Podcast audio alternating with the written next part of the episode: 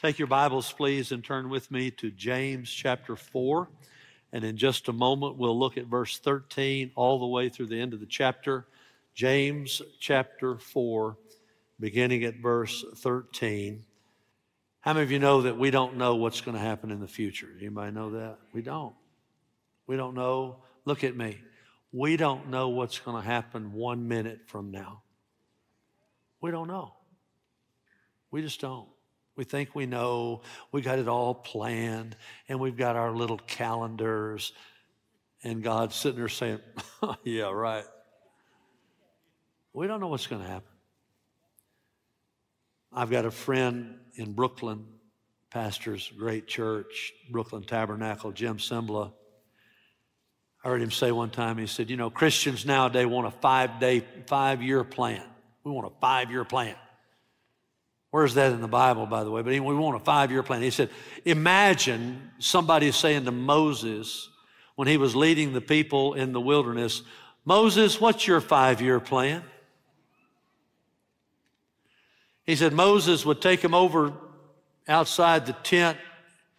He'd say, You see that fire by day and that cloud by night? That's my plan. I keep my eye on that cloud. If the cloud moves, I move. If the cloud doesn't move, I don't move.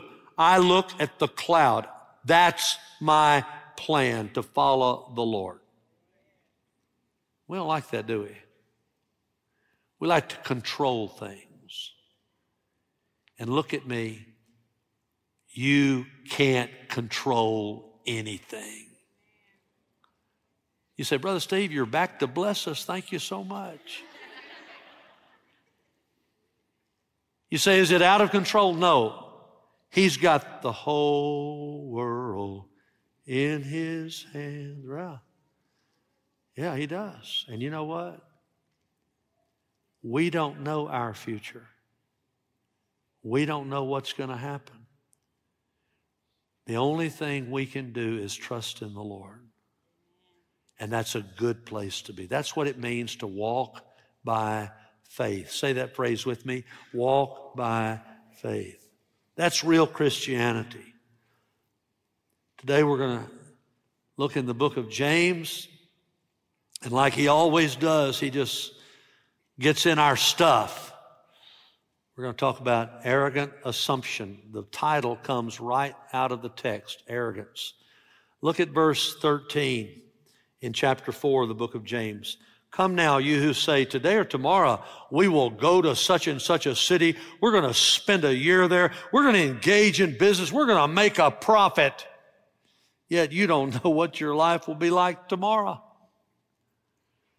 You're just a vapor that appears for a little while and then vanishes away.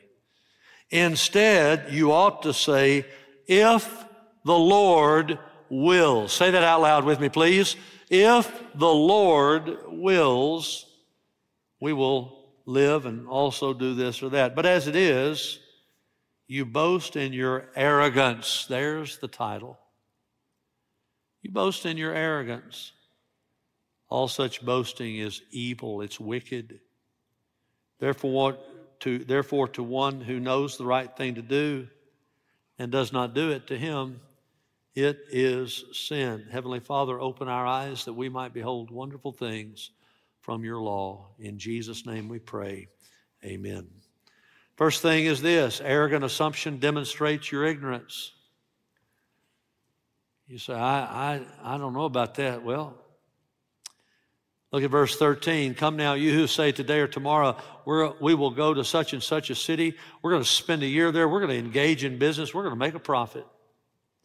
James was addressing Jewish Christians who assumed that they would just keep right on living even though they weren't promised another day.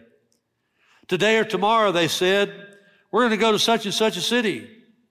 Well, what if you fall and break your ankle on a trail? And by the way, let me tell you how tough my wife is. She walked for one mile on that trail on a fractured ankle. Don't mess with Donna, all right? She's bad to the bone, I'm telling you, literally. What if you break your ankle? What if you're sick, too sick to travel? What if you die and you don't live another day?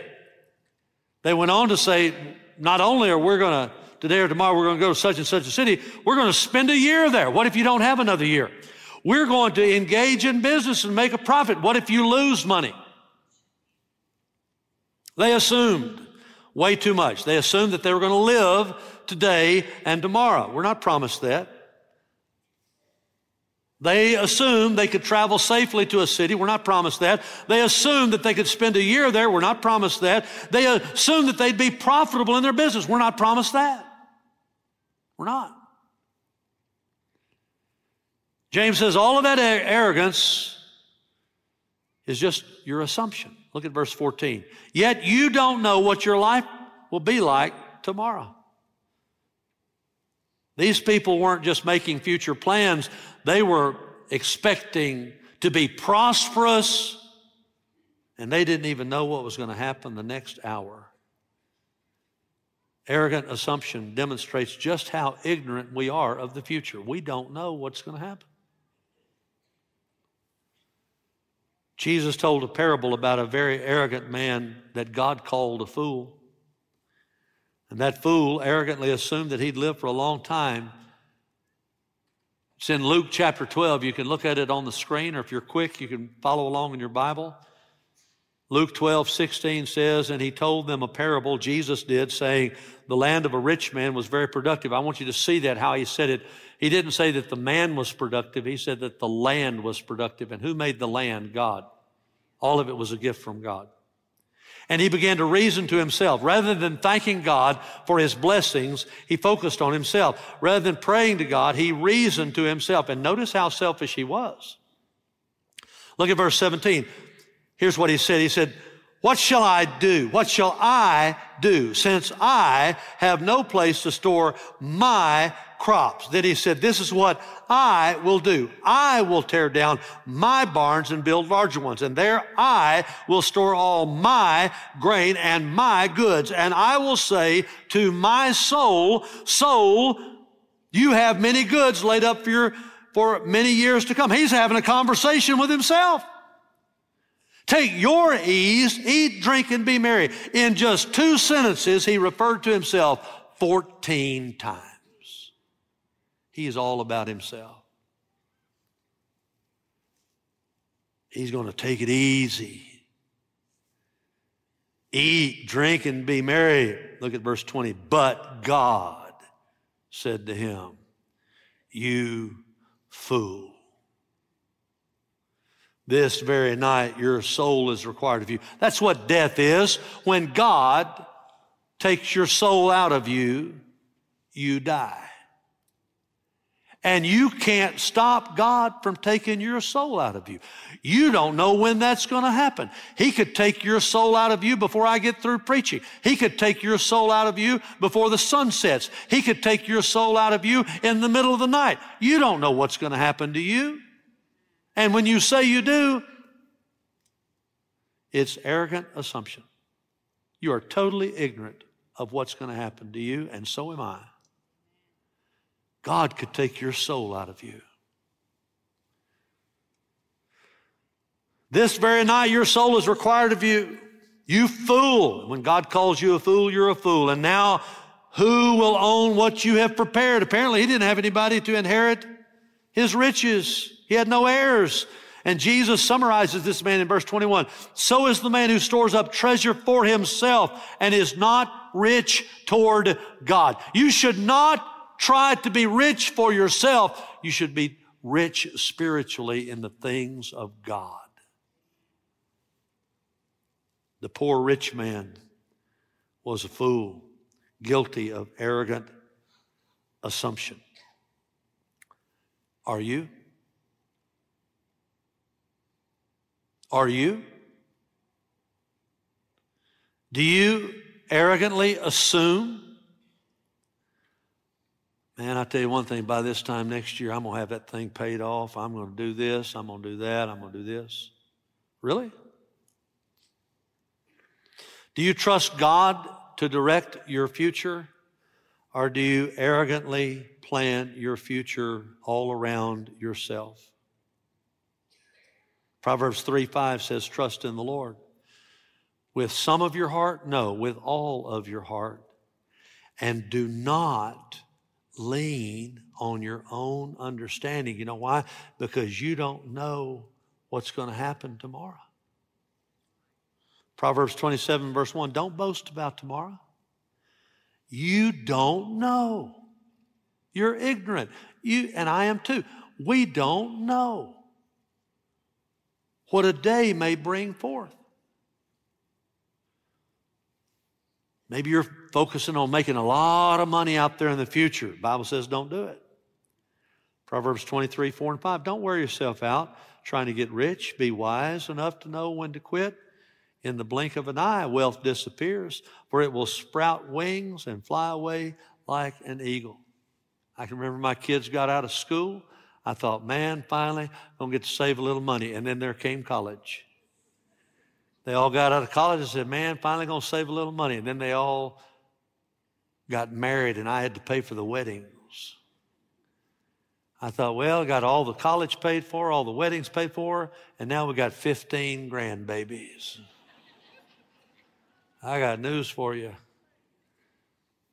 That money, it sprouts wings, it flies away like an eagle. Amen? Amen. Some of you think you're arrogantly, you're arrogantly thinking you're, you assume you're going to be prosperous in business. Jeremiah 9 23 says, Thus says the Lord, let not a wise man boast of his wisdom, let not a mighty man boast of his might, let a, not a rich man boast of his riches. You know where your hope is? The Lord Jesus Christ, not your wallet. 1 Timothy 6 17, Paul said to Timothy, Instruct those who are rich in this present world not to be conceited, not to fix their hope on the uncertainty of riches, but on God who richly supplies us with all things to enjoy. I'm telling you, arrogant assumption demonstrates our ignorance. We don't know what's going to happen. Sorry. What am I going to do about my calendar? It's not worth very much. Look at verse 2. Arrogant assumption disregards your insignificance. Not only are you ignorant, and am I ignorant, but apart from God, we're insignificant. Brother Steve, I'm so glad you're back. So far, I've learned this week I'm ignorant and I'm insignificant. We're not through either. Look at verse 14, the last part. You are just a vapor. Turn to your neighbor and say, Hello, vapor. Go ahead and do it right now. Hello, vapor. Yeah. You're just a vapor that appears for a little while and then vanishes away. He didn't say, Your future is a vapor. He said, You are a vapor. You're a puff of smoke. You're a mist in the air. You're like the morning fog. And as soon as the sun comes out, it's gone. They were not as big a deal as they thought they were, James said. Apart from Jesus, James says, you're just a vapor. You appear for a little while, then you vanish away. Arrogant assumption disregards our insignificance. Oh, there was a big shot in the Old Testament named Nebuchadnezzar. You got a name like that. Boy, that's a name, isn't it? Nebuchadnezzar. That is a big time name. I'm Nebuchadnezzar. And he was absolutely filled with himself. He was the ancient, the king of ancient Babylon. But one night, God gave him a disturbing dream, and nobody could interpret it except Daniel. Daniel comes in and says, I, I tell you one thing, King, I love you, but I wish this wasn't, I wish the interpretation of this was not what it is. It, this is not good.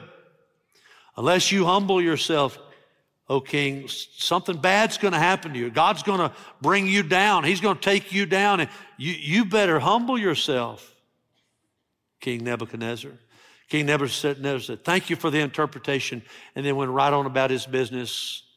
And one day, on top of the roof, as he's looking out over his vast kingdom that he built, he gets all proud and arrogant. And watch what happens. Just watch on the screen Daniel 4 29 and following. 12 months later, a year later, after the vision was interpreted, He was walking on the roof of the royal palace of Babylon. The king reflected and said, Is this not Babylon the Great, which I myself have built as a royal residence by the might of my power and for the glory of my majesty? Sounds exactly like that other guy, I, me, my. While the word was in the king's mouth, the voice came from heaven. That's God saying, King Nebuchadnezzar, to you it is declared, sovereignty has been removed from you. In one sentence, everything was taken away.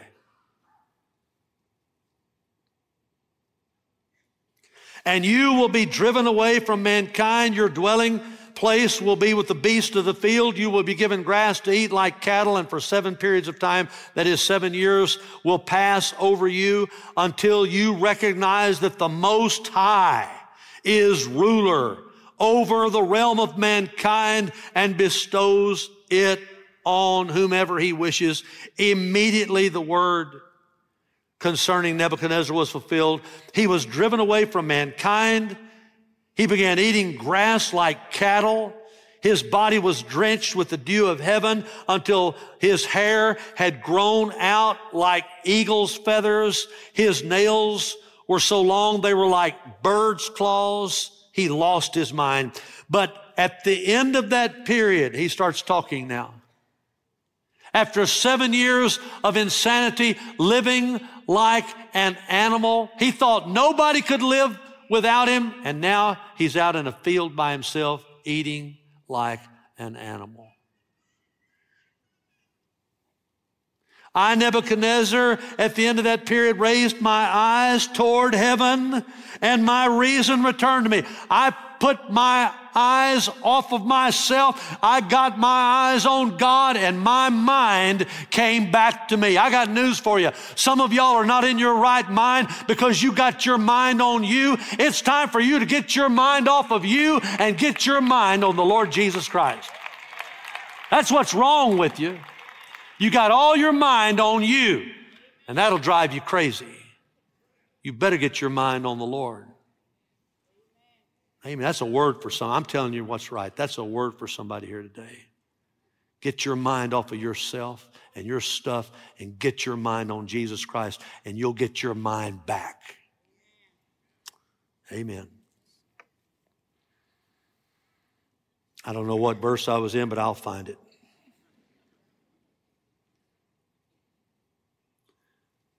I, Nebuchadnezzar, raised my eyes toward heaven. My reason returned to me. I blessed the Most High and praised and honored him who lives forever for his dominion. He starts going off worshiping God here. His dominion is an everlasting dominion. His kingdom endures from generation to generation. All the inhabitants of the earth are accounted as nothing, but he does according to his will in the host of heaven and among the inhabitants of the earth. And no one can ward off his hand or say to him, What have you done? At that time, my reason returned to me. My majesty, my splendor were restored to me for the glory of my kingdom. And my counselors and my nobles began seeking me out. And so I was reestablished in my sovereignty and surpassing greatness was added to me. Now I, Nebuchadnezzar, praise, exalt, and honor the King of heaven, for all his works are true and all his ways are just, and he is able to humble those who walk in pride. You know what happened to Nebuchadnezzar? You know what we would say? He got saved. He came forward and gave his heart to Jesus. I'll guarantee you when we get to heaven, Nebuchadnezzar's going to be there. Because he humbled himself under the mighty hand of God. He got saved. He repented of his pride and his arrogance. Will you? Will you? Apart from the Lord, we're all insignificant regardless of how much money you've made, what position and title you hold. Well, Brother Steve, uh, you don't know who I am. You know who I am. I've got a lot of money. I, I've got a title. I've got a position. I'm somebody. You ain't diddly apart from Jesus.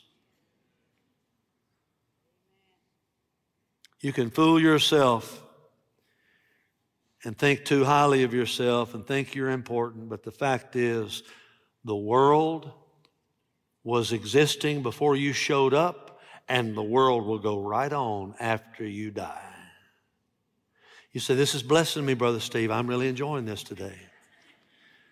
Not only that, you're only a vapor. You're just a puff of air. That's all you are. Psalm 39, verse 5, David knew that. He said, Behold, he was the greatest king Israel ever had. He said, Behold, you've made my days as handbreadths. My lifetime is nothing in your sight. Surely every man at his best is a mere breath. Selah. You know what Selah means?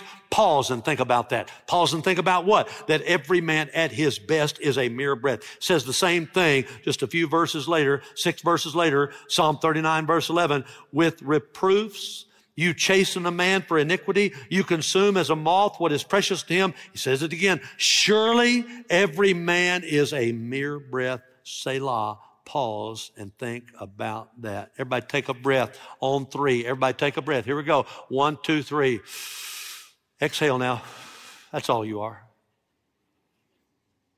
That's it. You say, what? I missed it. No. You didn't miss it. That's it. Let's do it again. Here's all you are. You ready? One, two, three. Blow out. That's it. That's all you are. You're just a breath. You're nothing without Jesus, and you're everything with Jesus. Jesus is your worth.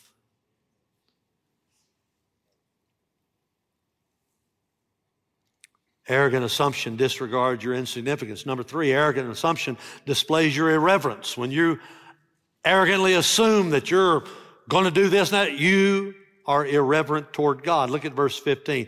Instead, James says, he tells his listeners what they should have done. Instead, you ought to have said, if the Lord will. Say it out loud with me. If the Lord will we will live and also do this or that. Instead of arrogantly assuming that you're going to live today and tomorrow, travel, be successful in business, you should have said, if the Lord wills, if the Lord wills, we'll live and also do this or that. That subtle change, look at it. If the Lord wills, if my master wills. And what it says is this I am not in charge I am just a servant. I am a slave to my master. If the Lord wills, whatever the Lord wills, that's what's going to happen to me. Thy kingdom come, thy will be done on earth as it is in heaven. I got no say in the matter. I don't plan my calendar. He's already planned my calendar. I just stay close enough to Him to know what I ought to do and what I ought not to do. Totally different way of living, but the totally right way of living. It's the way Jesus lived. It's the way Jesus lived. The Lord was in charge. They were not. But as it is, verse 16, you boast in your arrogance. All such boasting is evil, poneros, evil, a condition that causes pain and trouble. And I got news for you. Arrogant assumption will cause you pain and trouble. James told these first century Christians that their arrogant assumption displayed their irreverence. I'm reading a biography right now about the first president of the United States, George Washington. Before he became president of the United States, Washington commanded the American Continental Army in the Revolutionary War.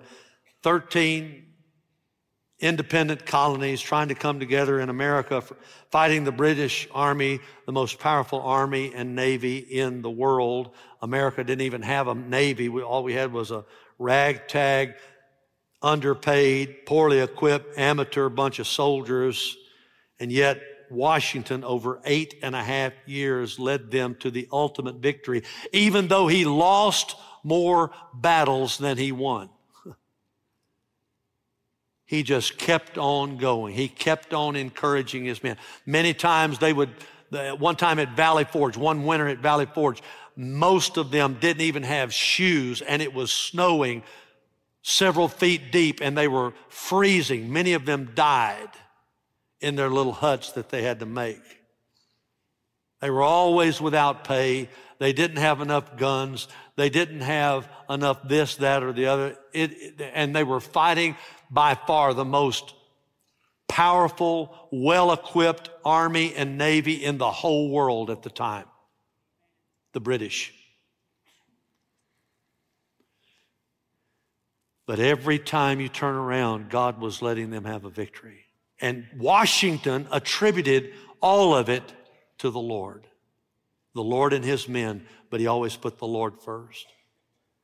Toward the end of the war, the French finally, because of John Adams and other people, Benjamin Franklin, they finally got the French to say, Will you help us fight the British? And they came and they agreed to join the Americans. And when they did, Washington wrote out his thanks to the Lord for that decision.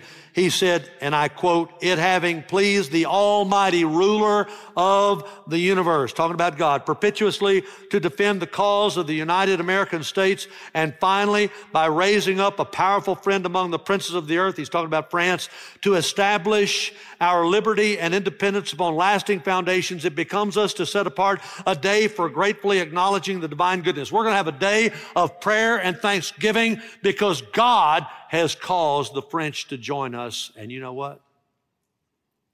Just a few weeks later at Yorktown, he pinned down the most powerful of all the generals of the British, Cornwallis.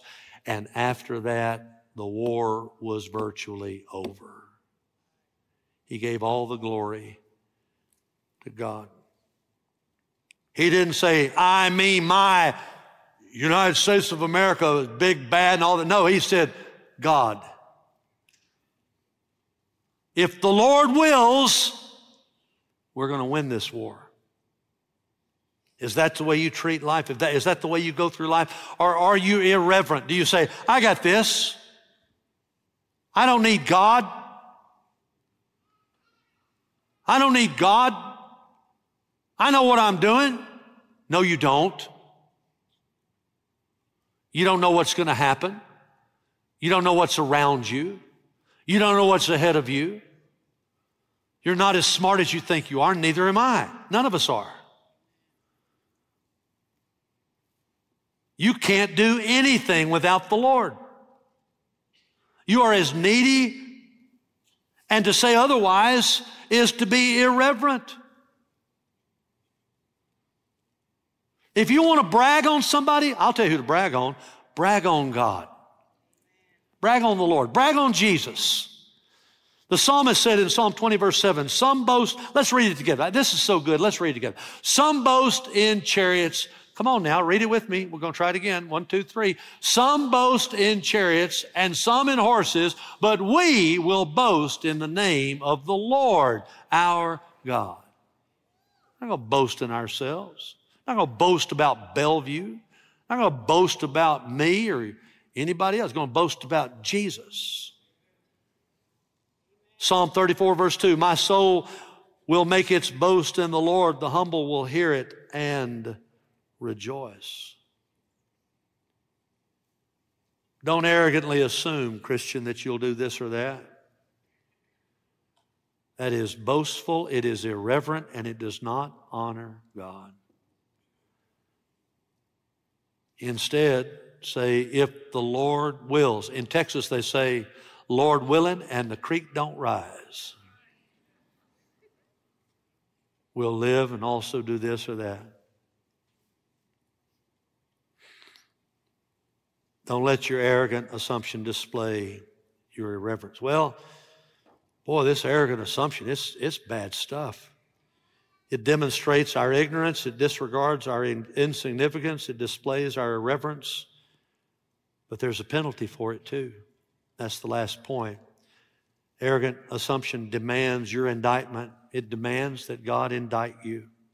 Look at verse 17. Therefore, to one who knows the right thing to do and doesn't do it, To him it's sin. Don't ever take that verse by itself. It's connected to arrogant assumption. What he's saying is, I've told you not to be arrogant. I've told you not to assume arrogantly that this, that, and other is going to happen. I've told you God's in control. Now,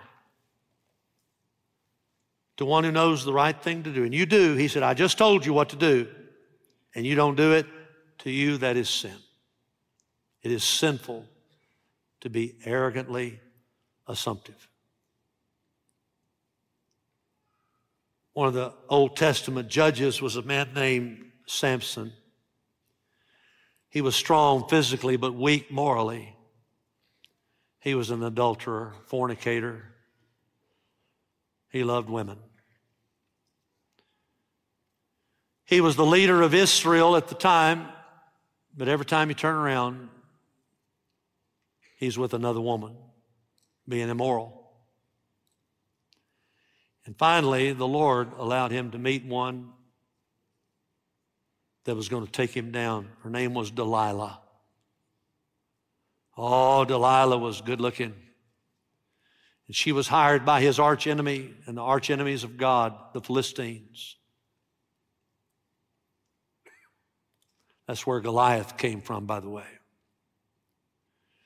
Samson had killed Philistines. And he'd go be immoral, and Spirit of God stayed on him.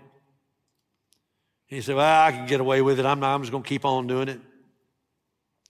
That's what some of you think right now. Some of you, God has allowed you time to get right with Him, and you keep on sinning, and you say, I'm special.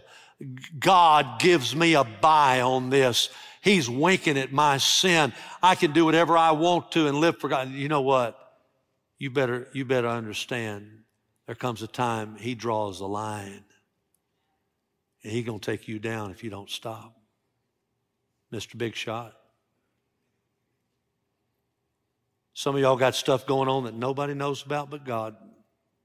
And I'm telling you, He's telling you right now, you'd better stop and you'd better repent, or payday is coming. Thus saith the Lord. You better hear from God on that. Samson, big shot, strong. And the Philistine says, We'll give you 1,100 pieces of silver if you can find out what the source of his strength was. I'll tell you what it was. He was a Nazarite. God supernaturally gave him this strength. It's not even said in Scripture that he had a lot of muscles he was big. Doesn't say that. Just said he, the Spirit of God would come upon him and he'd do these great things. And so here he is living in sin, just this cycle, living in sin. Then he'd go do something for the Lord. Then he'd come back to women, do, live in sin. But Delilah pretended to love him, but she wanted to take him down. We read about it in Judges 16. Just look on the screen. So Delilah said to him, Please, now see if you'd like to have a girlfriend like this. Please tell me where your great strength is so that I can bind you and afflict you. What dummy would date somebody like that? I want to beat the tar out of you. Would you tell me how to do it? Is that not just crazy? I wouldn't believe it if I didn't read it in my Bible. Samson said to her, if they bind me with seven fresh cords that have not been dried, then it will become, I will become weak and like any other man. Then the lords of the Philistines brought up to her seven fresh cords that had not been dried and she bound him with them. Then she had men lying in wait in an inner room and she said to him, the Philistines are upon you, Samson. But he snapped the cords as a string of tow snaps when it touches fire, so his strength was not discovered. Then Delilah said to Samson, Behold, you've deceived me. You've told me lies. Now please tell me how you may be bound. He said to her, If they bind me lightly with new ropes, which have not been used, then I will become weak and like any other man. So Delilah took the new ropes, bound him with them, and said to him, The Philistines are upon you, Samson. For the men were lying in wait in the inner room, but he snapped the ropes from his arms like a thread. Then Delilah said to Samson, Up to now, you've deceived me. You've told me lies. Tell me how you may be bound. He said to her, If you weave the seven locks of my hair. Uh oh. He's getting close now. See, his hair, his long hair, was the symbol of his Nazaritic vow. And if you ever cut it, it was like God saying, You broke the vow and your power's gone. If you weave the seven locks of my hair with the web and fasten it with a pin, then I will become weak and like any other man. So while he slept, Delilah took the seven locks of his hair, wove them into the web, and she fastened it with the pin and said to him, The Philistines are upon you, Samson. But he woke awoke from his sleep, pulled out the pin of the loom and the web. Then she said to him, How can you say, I love you, when your heart's not with me? You've deceived me these three times. You've not told me where your great strength is. It came about when she pressed him daily in her words, with her words, and urged him that his soul was annoyed to death. So he told her all that was in his heart. He said to her, A razor has never come on my head, for I have been a Nazarite to God from my mother's womb. If I am shaved, then my strength will leave me. I will become weak and be like any other man. When Delilah saw that he had told her all that was in his heart, she sent, called the lords of the Philistines, saying, Come up once more, for he has told me all that's in his heart. Then the lords of the Philistines came up to her and brought the money in their hands. She made him sleep on her knees and called for a man and had him shave off the seven locks of his hair. Then he, she began to afflict him and his strength left him. She said, The Philistines are upon you, Samson. He awoke from his sleep and said, Now watch this. I will go out as at other times and shake myself free. What is that? Arrogant assumption. And look at the next phrase, one of the most chilling phrases in the Old Testament. But he did not know that the Lord, that is the anointing of God, had departed from him. I just, look, I've done this before, been here, done that.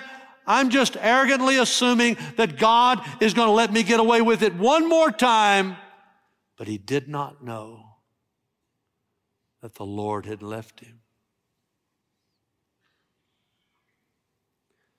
Then the Philistines seized him, gouged out his eyes, brought him down to Gaza, bound him with bronze chains. He was a grinder in the prison.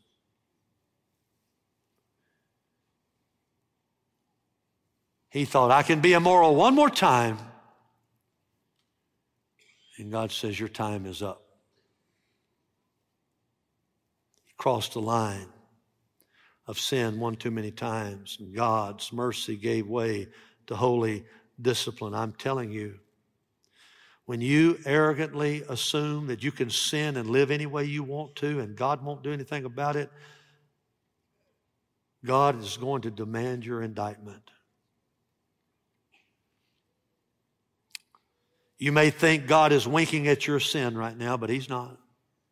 The only, the, look, if you're sinning and it's not reaping you death, it's just because God is being gracious to you, giving you time to repent. But I got news for you. Only He knows when He's going to say, That's it. Enough.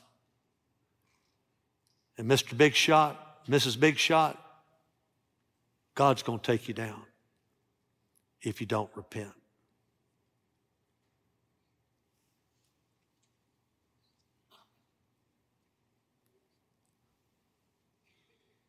You know what sin causes? Spiritual death. And sometimes physical death. Genesis 2 17. But from the tree of the knowledge of good and evil you shall not eat, for in the day that you eat from it you shall surely die.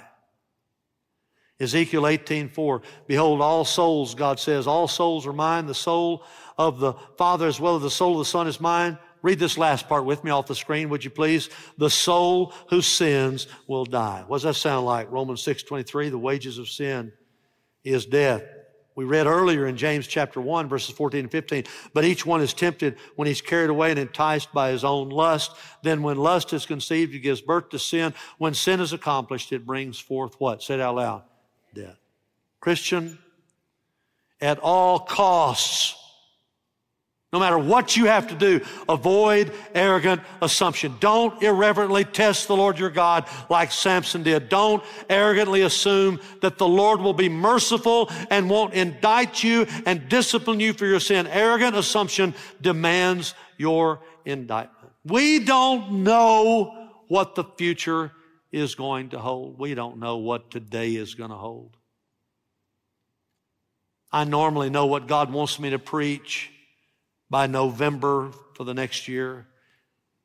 November 2019, I didn't have a clue. Went into December, didn't have a clue. About midway through, just as clear as a bell, one day the Lord laid on my heart said, Preach through Revelation. I had no idea I was going to preach through Revelation and had no idea that in the middle of March we'd have to shut the whole church down because of something called COVID. I didn't even know what COVID was.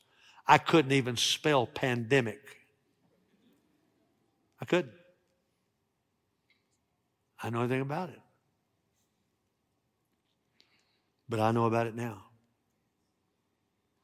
I've got dear friends who have died from it. My accountant, who's been our accountant for over 25 years, her husband, strong, healthy man, died a couple of weeks ago from COVID. One of my best friends in the world right now is sick at home with COVID. Nobody saw this coming. Nobody, nobody in the government saw it. No Democrat saw it coming. No Republican saw it coming. Nobody saw it coming. It's still killing people. The variant is.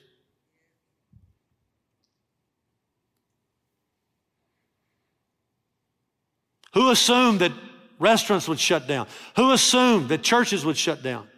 Who assumed that schools would shut down? Who assumed any of that?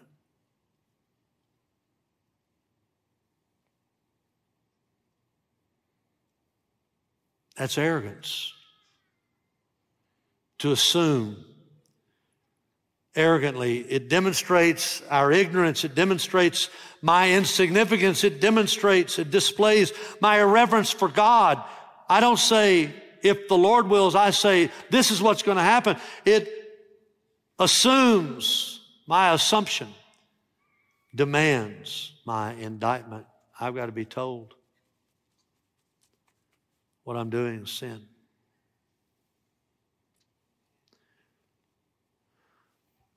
I'm going to give you some advice. Then we're going to read the scripture. Then we're going to be, we're going to worship God. There's only one thing that any of us can assume God is in charge and He loves us. God is in charge and He loves us. He loves us even when He has to discipline us. He loves us. Let's quit being arrogant. Let's quit being assuming everything's going to be okay no matter how I live. No. You got to walk with God and you got to start living like this. If the Lord lives, I'll do this or that. If the Lord lives, I'll do this or that. Let's read the scripture. Would you stand with me real quick? We're going to read the scripture one more time. Read it with me, please, good and strong, out loud. Come now, you who say, today or tomorrow we will go to such and such a city and spend a year there and engage in business and make a profit. Yet you do not know what your life will be like tomorrow. You're just a vapor that appears for a little while and then vanishes away. Instead, you ought to say, if the Lord wills, we will live and also do this or that. But as it is, you boast in your arrogance. All such boasting is evil. Therefore, to one who knows the right thing to do and does not do it, to him it is sin. I want to ask you if for some unknown reason you died sometime this afternoon, do you know all your sins are forgiven and your name is written in the Lamb's book of life? Are you willing to die like you are right now? You say, that's not going to happen. you don't know. I'm not trying to scare you, but I am trying to talk soberly to you. You don't know.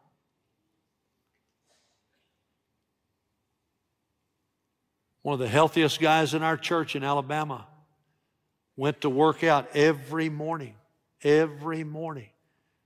Got on an exercise bicycle, had a heart attack, and died. I did his funeral. If you said, who's going to live and who's going to die? This guy that works out all the time or this guy over here that never works out, eats all he wants to, way overweight, and guess what? They were the same age. The guy that worked out died, and the guy that's overweight, he's still living. What's up with that? We don't know. I'm not trying to scare you, but I am trying to talk some sense into you. You say, I'm only 20 years old, Brother Steve. I got a long way to go. Hey, I had two friends in high school that drowned duck hunting. They fell in, the water got in their waders, and they went straight down out of a boat. One, I was a defensive end, the other was another defensive end right on the end, and he died at 18. Don't tell me you know how long you're going to live. You don't. I've had too many friends die at odd times. You don't know. Do you know the Lord? If you don't, ask Him to come into your life and save you. Give your heart to Jesus. Give your heart to Christ. Man, I'm telling you, I don't even, I don't even know how people live without the Lord in the day in which we live. It's so crazy out there. If I didn't have the Lord, I'm telling you, I'd go nuts. You say, I don't know how. I'll help you. I help people do their wedding vows right where I'm standing all the time. I lead them in their vows. They get married, okay? I can lead you in a commitment prayer and you can get saved. If you'll mean what you say, God will save you. Would you just bow with me just for a moment? You say, man, I, I want Christ. I want to know the Lord. Man, give your heart to Him right now. Say something like, You're talking to Him. You're not talking to me. You're not just giving some little religious formula. You're talking to the God of all the universe and His Son, Jesus Christ. Just say, Lord Jesus, I want to be saved. I want to know you. I repent of my sin. I'm sorry for my sin. I believe you died on the cross for me. I believe you rose from the dead to give me eternal life. I receive you now. Jesus, come into my life. I call on your name. Save me. Wash me. I give you my whole life, Lord. I surrender everything my future, my past, my present, everything. I give it to you.